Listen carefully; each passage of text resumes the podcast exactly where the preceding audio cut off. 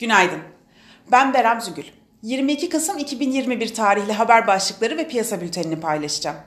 Çin'de yönetim geçen hafta benzer para birimlerine karşı 6 yılın zirvesine çıkan yuan tırmanışından rahatsız. Japon bir gazetenin haberine göre ABD ve Japonya yükselen petrol fiyatlarına karşı ortak bir duyuru ile stratejik rezerv adımı açıklayacak. Kaynaklara göre ABD, Rusya'nın Ukrayna'yı işgal hazırlığında olduğunu işaret eden istihbaratını Avrupalı müttefikleriyle paylaştı. ABD Başkanı Biden'ın bu hafta Fed Başkan adayını duyurması bekleniyor. Piyasalara genel olarak bakacak olursak pay piyasalarında yeniden kapanma endişeleriyle hem global piyasalarda hem de Borsa İstanbul'da havacılık hisselerinde sert satışlar yaşandı.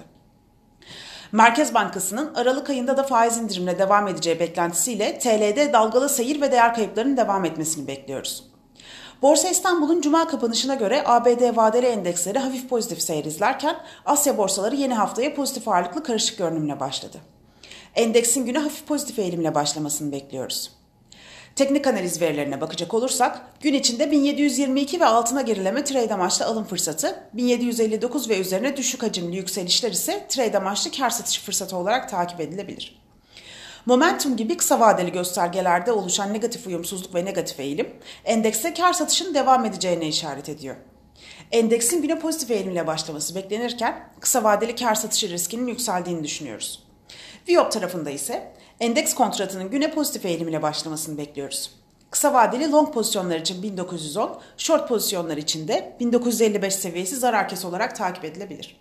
Kazançlı günler dileriz.